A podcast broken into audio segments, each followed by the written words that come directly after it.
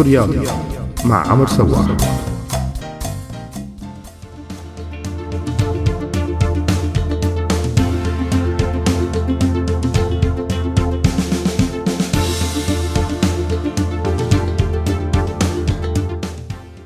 مرحبا معي أنا عمر.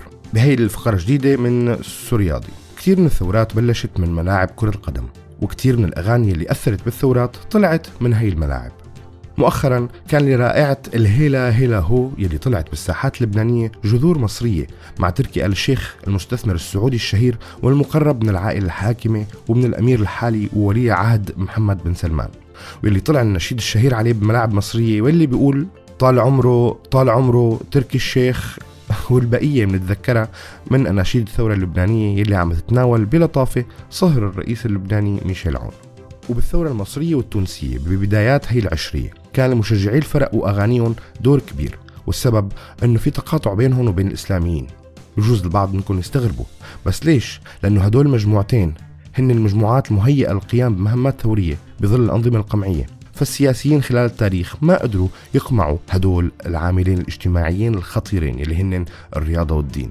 وهن يمكن الأمكنة الوحيدة اللي يمكن جمعوا فيها الناس وينادوا بصوت واحد بدون ما حدا يقول لهم شيء فيا ريتنا كنا طلعنا من الملاعب بدل ما نطلع من الجوامع كان يمكن ما حكى علينا عمو أدونيس.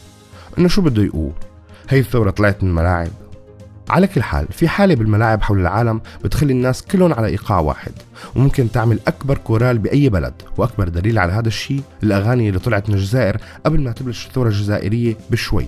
ويمكن حكوا عن هذا الموضوع عزة وهمام يا أما قبل يا أما بعد. أما الألتراس بمصر فصار بينحسب لهم ألف حساب.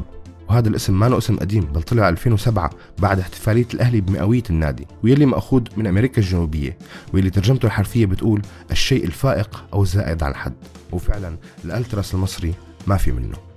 علاقة السياسة مع كرة القدم كتير عميقة ففي حروب صارت بسببها وفي انتقام من حروب صارت عن طريق كرة القدم والحادثة الأشهر هي تكسير رأس بريطانيا من قبل الأرجنتين وعن هذا الشيء طلعت أغاني كتير. وبما إنه حميانا القصص بإيران فلازم نذكر إنه ثورة كرة القدم هو مصطلح بيحكي عن أحداث واحتجاجات عملوها النساء بإيران لما اقتحموا ملعب لكرة القدم وشاركوا بالاحتفال بفريق إيران القومي لكرة القدم يلي رجع على إيران بعد التصفيات المؤهلة لكأس العالم بسنة 1997 ويلي تحدى قرار حظر دخول النساء للملاعب ولساها حدث كتير كبير ومهم بتاريخ الحركة التحررية للمرأة بإيران بس للأسف هداك الوقت زادت القيود والتشديدات المفروضة على المرأة بإيران. واليوم ناطرين مباراة أو حدث مهم لحتى النساء تكمل فصل الرياضة عن السياسة. ونحن نكمل معهم هالثورة. كنت معكم أنا عمر بسورياضي. وهلا هلا هلا هلا هو.